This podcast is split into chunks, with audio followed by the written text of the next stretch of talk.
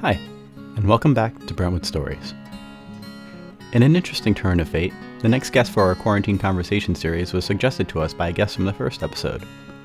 Idris Hidalgo is a Red Cross volunteer who works alongside Celia Vollmer in providing outreach to the Brentwood community. He shares his unique perspective on providing outreach during the COVID 19 quarantine and little about what inspired him to become a Red Cross volunteer. Enjoy!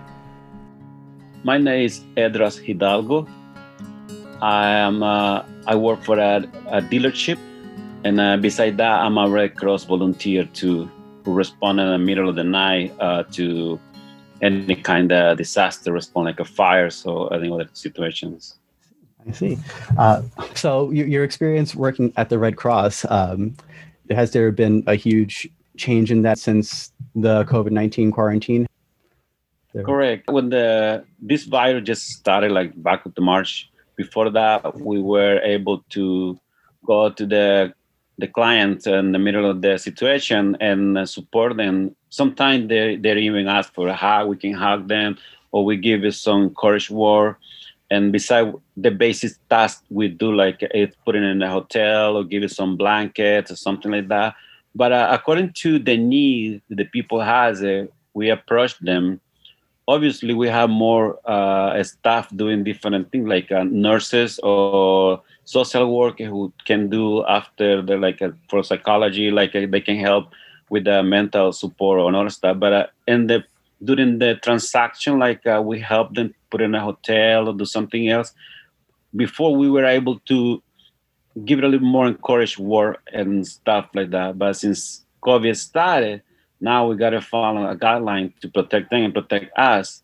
Like uh, sometimes we barely see it from distance. We just drop off stuff on the mailbox or at the door, or we talk by phone. Even we see next to us. But uh, this is a lot of uh, lack of contact. Like uh, now we can now get close to them, and the people in the need, they they they kind of feel the need to get feel the support a little bit more. Mm it, if I want to be a little, if I give you an example, yeah. Uh, we, we went to a fire for a single mother with a child who was seven years old.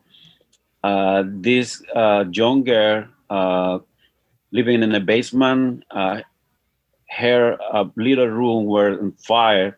Mm. The, she was sleeping. The son helped her to wake her up, and between both of them, tried to mitigate the fire she gets some burns in the hand and one of the hand and burns in the one of the legs. So when i get the phone call i went to help. I i can't i just were allowed to give it to the car to she can go and sleep somewhere else. See. It, it, it, was uh, you feel like uh, you help but at the same time you feel you didn't complete the task because you see they struggle. Mm. but you gotta follow the guidelines. You gotta respect that. You gotta. That's that's still getting hard for us mm-hmm. as a Red Cross volunteer. From the the people that you work with, helping out via the Red Cross, mm-hmm. do you feel like their entire story is being told? Do you think that there is anything due to their living situations that means that they're not getting the same kind of help that they should be getting during quarantine? As a Red Cross, we find all the way to support them to the community because even uh, the library couldn't help them and so get some uh, school stuff to entertain the kid in those times when they were trapped inside the house. So we find a way to and sources to help them, but uh, it's, it's really they they can't get the hundred percent of the support they used to be have before COVID that's that's that is a, an statement for me. Unfortunately, a lot of people struggle with more need, but we are uh, hands tied. We cannot just go and help them. We got to follow the guidelines. It sounds like this is this has been hard for you. Has this been hard for a lot of your colleagues? Um, has there been any sort of um, measures that you've taken, maybe some sort of structures that you've developed within the Red Cross to help deal with this with this kind of emotional toll that this might be taking? Yeah and, and beside that also in my own in my own family uh, because my wife worked for a nursing home uh, and uh, she was in the middle of the more infested area like uh, people die in that place. So when Red Cross asked me if I'm able to go, and they every day they text me or they ask me by phone, "Are you being uh, surrounded with somebody who work with people or is around with people who is infected for the virus?" So, but that time I was giving hard time because until we didn't know my my wife job people were infected. I can say yes, but then I couldn't respond 100% because sometimes I feel I got to tell what it is. And then the nursing home, I get in people dying, so I can respond.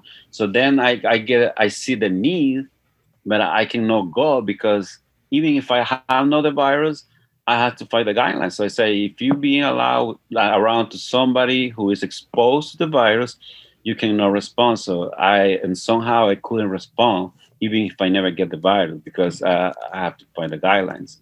So at the same time, my wife was worried because he say, "I'm taking all the precautions, but uh, how about you? If you go and respond to the, and help people at the house, are you gonna get in contact with them?" I say, "No," but uh, at the same time, you never know when somebody can be contagious, and uh, you know. Yeah, that's true. You know, uh, for, forgive me, I don't think I asked this before. How long have you worked with uh, the Red Cross? Uh, this is a short time. I just started 2017. Okay. Until now, it's like a three years, basically. Was there anything that motivated you to join up with them? Yes. Uh, when I was a young kid, my parents uh, were uh, a, we were a family, a Christian family. My dad was a, a, a pastor in the church.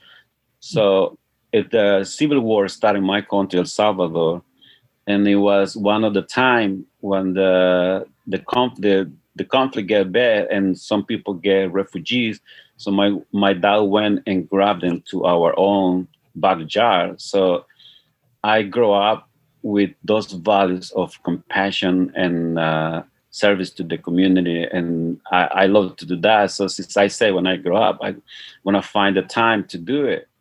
And uh, I have a little bit inconvenience to get in, in touch with the Red Cross before, but uh, since I get in, I feel like I get back home and somehow with the with the values, uh, the Red Cross value, which is, is compassion, uh, because you got to be really have those values to respond in the middle of the night and leave your comfort area to go and support another one.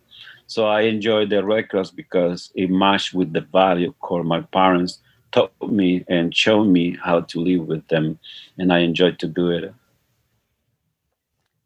How's work been over at the other job right now? So, had, did you have to take any time off from your other work?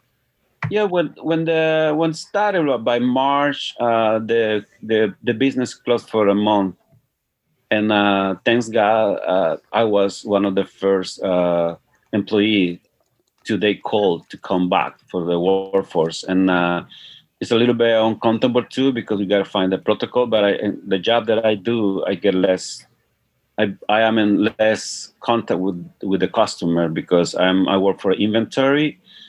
So so we got to take care of the inventory, and uh, I deal more with the transportation parts and the customers. So I don't see that often, but I still we we got to follow the protocol because all the cars that we receive from over the seas or from somewhere else, gotta mm-hmm. follow that. It's just uncomfortable. It really, I feel myself, I would say our day or our week or our month is a little bit more tired now than before the COVID because every day you go with the mask and then you got to follow the protocol. And over here at, at my job, we got to really be on uh, all the protocol, all the guidelines, and that is, is really a little more. You get used to be, but it's tired. End of the days, it's a little more tired. Yeah, because it's just it's the same workday, but with just all the added measures that you have to take on top of that. so it's just it's the same seven it's the same seven eight hour day, but just with more stuff added in. Celia happened to mention when we were um, interviewing her before that some of the outreach that you provide is for members in the undocumented community. And I was wondering if their experience via the COVID quarantine, if there's any aspect of that that might have gone ignored, or if there's anything that maybe people should maybe know about, or maybe if there's something unique about what they're going through that might be worth sharing. Honestly, it's, it's uh, for us, it is really a topic nobody in the so from the town never gonna nobody's gonna talk about it because it's uh, a community is ignoring somehow but they are there you know mm. so unfortunately my stronger uh, service is with them because i speak the language so every time the red cross has uh, those kind of uh, audience they call me to taking advantage that I speak the language and I also cultural understanding the background, all the Central America or Mexico or Latin America background. So since I understand a little bit more of that, um, it's more easy going for them and for me to build the case and help them. For the, the example that I uh, I told you before, the girl, the single mother with the with the son, seven years old, she was undocumented, and uh, she couldn't go any place because she was scared to get caught and send her home, send her back to the country because she so any source of help that she can have, she couldn't access to because she was fear. She was living with fear.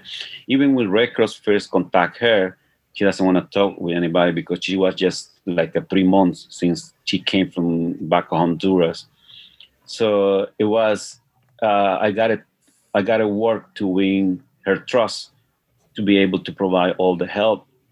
And the interest part is even the the roommate who rent right next door to her, they don't want to know about her. They don't want to get in touch with her. And she was afraid to say uh, she was uh, not documented. Somebody, the roommate can, can say something and get deported. So beside that, she also get we find a lot of support for her and her son. Son of the teacher who the son has in the only short period of time the kid went to school. Uh, somebody give it to her, send it to him, go to the to the door to their apartment to drop off uh, a small, I call this uh, electronic device. It was an iPad to the kid can get in class or entertain some during the, the quarantine time but then somebody stole it outside the, the door. Somebody take it away. Some from the, the roommate or call or the neighbor, somebody see them, somebody drop something, so they just get in and stole it. And I say, well, you call the police. And she say, no, I don't want to see the police because the police can call ICE and they're gonna deport me. So they she lost that device that somebody with compassion come and give it to her. She lost it because somebody stole it and she couldn't report her because she was afraid to the cops uh, call the ICE. But uh, it was very, it was a big, big uh, case that we build, we build it up because at the end, even a cops come to their house and in between some uh, police departments from Suffolk Police Department, they buy a, a, mattress for her because his mattress was was burning, and uh, they they buy another stuff from their own pocket. So the police from their own pocket, they and they came and drew her inside in front of his house. She was so happy and her trust. She built up a little bit confidence and trust in the community, and that's exactly when when I when we feel the rewarding part when we make mix and we can be a bridge for those community and the darkness, like they feel full of fears, and then come and earn a little bit more trust. Then the cops visit her for more help. And then for even myself, I step out as a Red Cross. We do our job, and police start keep going to her house to support her. They even help her to put the the the matters together. That was pretty, pretty. It was a beautiful thing to see. To the lady win trust, and now she understands cops are to protect her, not for create situation for her. You know. Wow. Yeah. Uh, you mentioned that they um, that sometimes they reach out to you as, as a resource because of your knowledge of um, the culture and the language. Does your cultural knowledge come in handy a lot when you're speaking with families? I went to school for sociology, so I I was a, a social study teacher back in my country, but it's, it's not the academic part. It's the how do I understand because uh, I didn't came uh, illegal to this country. I didn't came in that way, but I understand the story because a lot of my relatives came in that way. I can see in those cases to be one of my sister or one of my or my mother or one of my brothers. So when I treat it in that way, that helped me out to earn their trust and they get more support what they are supposed to have so it, it's it really helped me uh, the language is I I have my problem I have a little more struggle speaking to you right now than my own community you know what I mean? It's um must feel great being able to help them like the uh, those stories that you described. It's it's really rewarding. I invite to anybody who can uh, enroll, enjoy any uh, institution like the Red Cross to support. Like uh, a week ago, uh, two in the morning last Saturday, my colleague Celia and myself, he, she called me like they were a, a phone call for a case, and I went. It was by the LIE, hmm.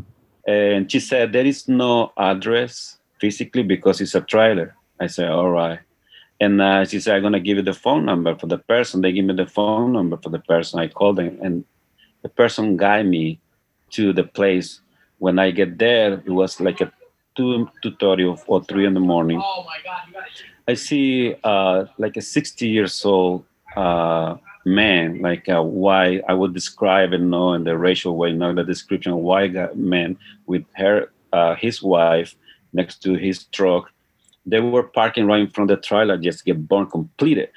And uh, as soon as I get there, she, he saw me, and I understand because he was expecting somebody else to know a Latino face. He was very, she was very white. She wasn't expecting a Latino face go and help in the middle of the night. She said, "You are you are Red Cross to come in to help me?" Yes. I said, and and he test he he he tested me like he, he challenged me. He said, "What do you see in front of you there?" it was a trailer, it was destroyed for the fire. And I see ahead and I say, uh, with all respect, what I see is your home was taken away for the fire. And I feel so bad for that. And he started crying. Mm-hmm. And he, his wife was, it was shaking because at two in the morning, no matter how the weather is right now, when you has a uh, incident like that, your nerve system is get shut down, so your immunologic system is now you feel more the temperature. So the lady was shaking, and uh, I give it some blanket to them, and uh, I asked him, "Do you have any health issues? Like I need to know to provide a little bit more health to you."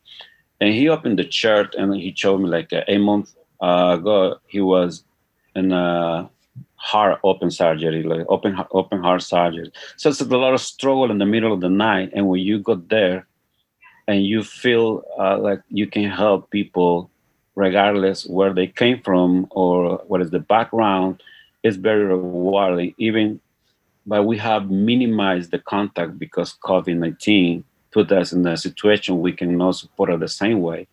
But I was so I was so happy that I could I, don't like meet people in this situation, but I was so happy to be able to uh, provide the Red Cross provide. It's not my help. It's the Red Cross and donor support, but I just a volunteer who spent time to instead of being in the bed at two in the morning. I, I love to go and, and serve them, you know. Have you worked with Celia since you started volunteering? Basically, my first assignment it was since I signed in because I want to put this. This is a good question what you you just did right now. I was looking for Red Cross, to be part of the Red Cross for many years, but uh, something in my immigration situation don't allow me until as soon I get more uh, my status get better. So I I enjoy the the, the Red Cross, but the thing is, I always see Celia as the face of the Red Cross in my town. So every time I see her, I say, one day I'm gonna ask her, where can I go to sign in?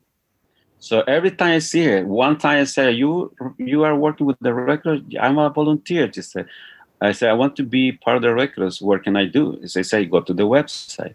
So Celia, it was the link for me, was the bridge that I get uh, into Red Cross. Since then, most of our response together. We are we we respond together. She obviously she has experience like uh, 13 years. I learned a lot from her, and but she saw how open heart I was and uh, how I was de- desperately to, for help, and she guided me in the first steps to un, until now we, we we get in touch almost every day to support people. And not only with Red Cross now we can see more community engagement. Uh, she let me know i let her know and we, we do as much as we can through other institutions like uh, served too.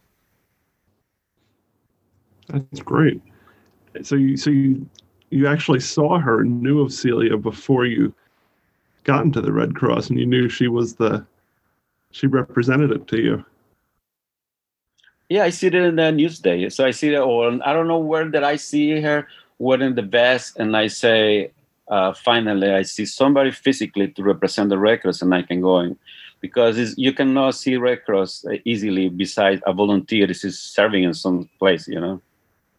Yeah, and she's been such a good um, representative for the Red Cross. I think. I think um, a lot of people, when they see Celia, they see her as um, someone who knows so many people in the community and brings such a I mean, the Red Cross is a great organization, but maybe an even more positive image to it.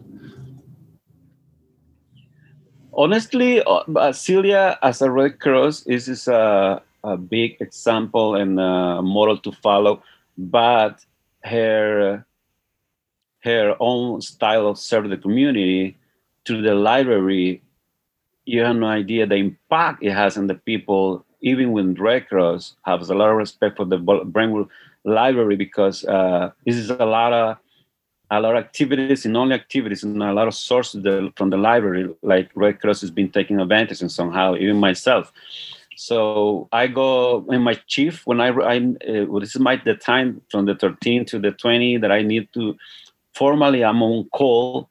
I go to the library to get the hotspot device to be able in the oh. middle of the night to help the people because my, when you are there, sometimes the laptop that we have from Red Cross has no good signal. So I, I, I, gotta go to the library to have them, and uh, I that's the way that I, I can have uh, internet in the middle of the night. That this is a source from the library we can never uh, have for somebody else. Uh, how I can get uh, free Wi-Fi or all those the, the benefit from the hotspot unit from the library. And I also refer the people to the library for mental health because this that's how it works. We fill up a case, but formally we need to step away. And then the, there is a follow uh, case will follow them.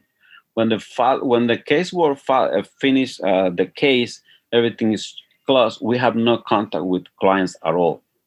But sometimes they see me and they remember I helped them. They say, I need more help. So I send them to the library. I say, this is a social worker inside the library, bring the library, speak Spanish. They can help you and they can support you with for mental help or a low uh, advisor, uh, even for a, a, lot of stuff. I we are we have a lot of referral. Myself, I do a lot of referrals to the library because I feel the backup of the library as a Red Cross. I feel there is an institution is more close to my community even with the Red Cross what is the, the Brentwood Public Library.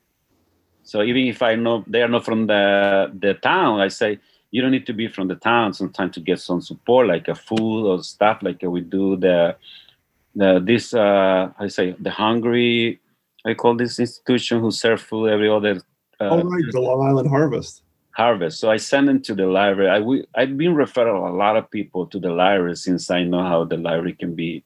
Uh, oh, that's awesome. Yeah. Peter, it sounds like the the Red Cross is really teaming up with the library, maybe even more than we, you and I know. Quite so a, cool. I'm so glad that all these services that we've been providing are are getting so much legwork since quarantined, uh, have you been faring well as far as staying home? Are you able to keep in touch with all of your family members? I think uh, uh we, in my case, I'm still a little bit, uh, let's say, some stressed for because my wife worked for the nursing home, so she's still, and somehow I gotta take care of myself because I don't want her transport. I, I don't want to be a focus of uh, contagion from the virus to the nursing home, but at the same time, I don't want the nursing home bring the virus to my house. You know what I mean? So, oh, yeah. you know, so it's it's it's a a, a very uh, that's what I say is, is we already have eight hours of work, plus our service as a volunteer.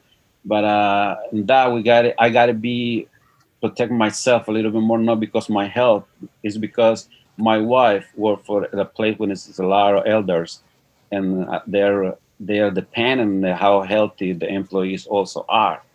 So that never nobody talk about it, but at the same time, that puts some stress every day. So on a daily basis, you feel your day is a little bit more heavy because you got the responsibility not only take care of myself, my well-being, or my own family, my own cycle. If I gotta take care also because there is a, lot of elderlies, and at the same time, I respond in the middle of the night. So I don't want to somebody who just get and fired on the house situation and living in the staying in the street in the middle of the night. I don't want to go and contagion them because I didn't put attention.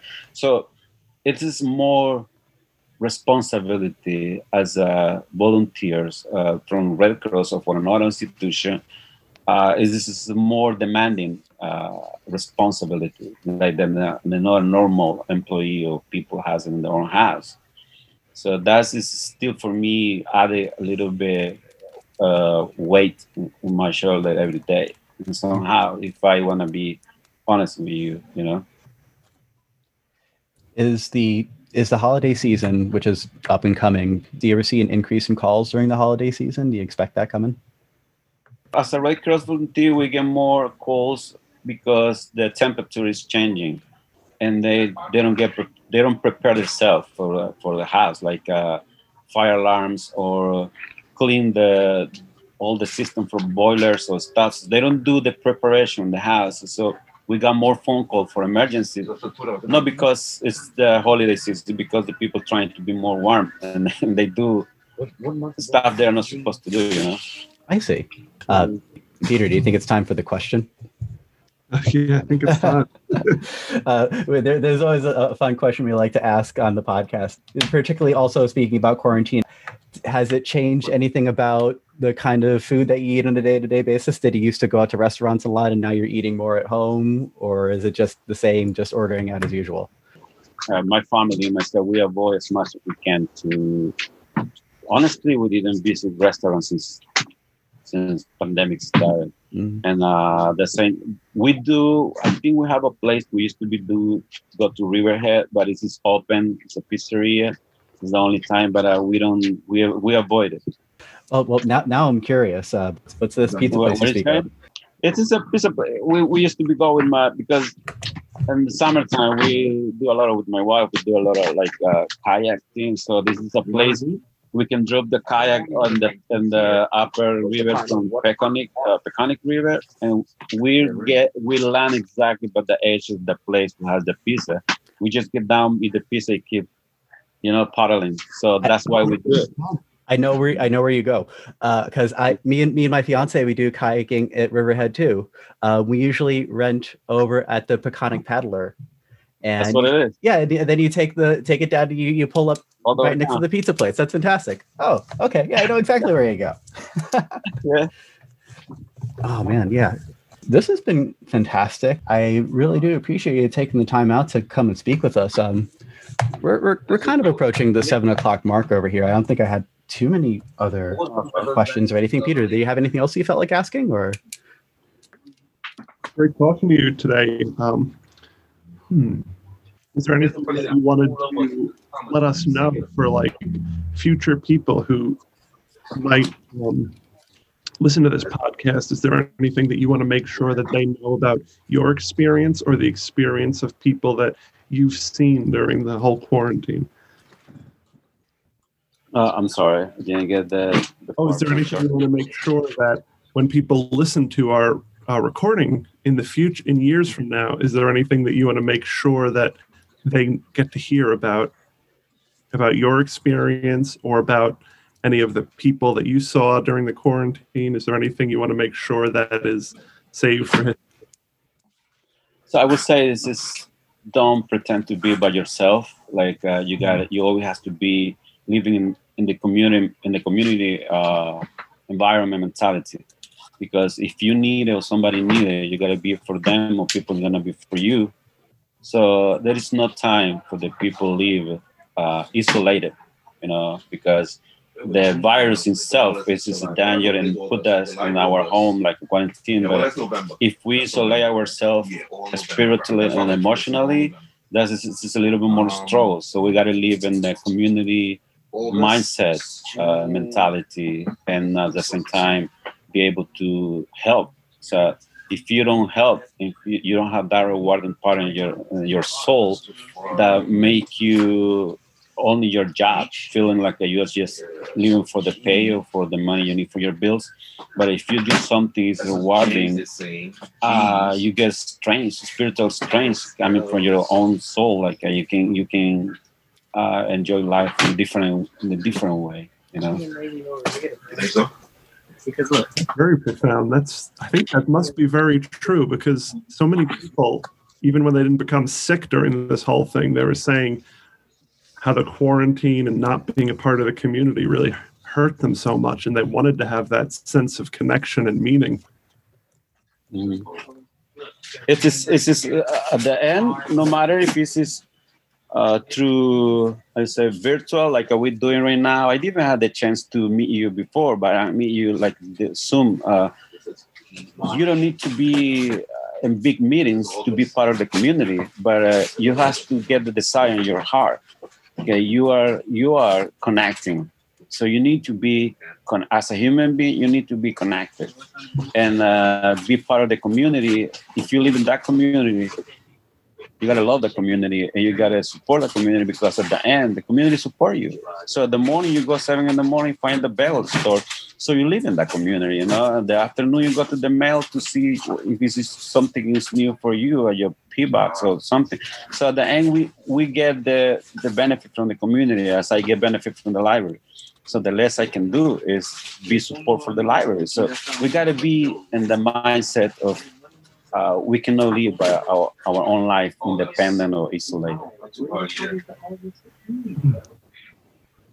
I, I, I, think that's a great final thought right there. Uh, I think that really captures everything, don't you, yeah, Peter? I, I, agree. I agree. Um, I, I, don't. I don't think we should try and top that. So let's wrap things up over here. Adress, thank you so much for joining us this evening. I really appreciate it. It's a pleasure to meet you. Uh, good evening, everybody. Blessed for your families. Thank you so much. You take care now. Many thanks again to Edras for taking the time out of his day to join us. With all the wonderful guests we have spoken with, these episodes can take some time before they are released. Thank you to all of our listeners for their continued support, and thank you as always to the Brentwood Historical Society for making this podcast possible. We here at the Brentwood Public Library wish you a happy and healthy 2021. Today's music is brought to you as always by Dr. Turtle. You can download his music for free at freemusicarchive.org.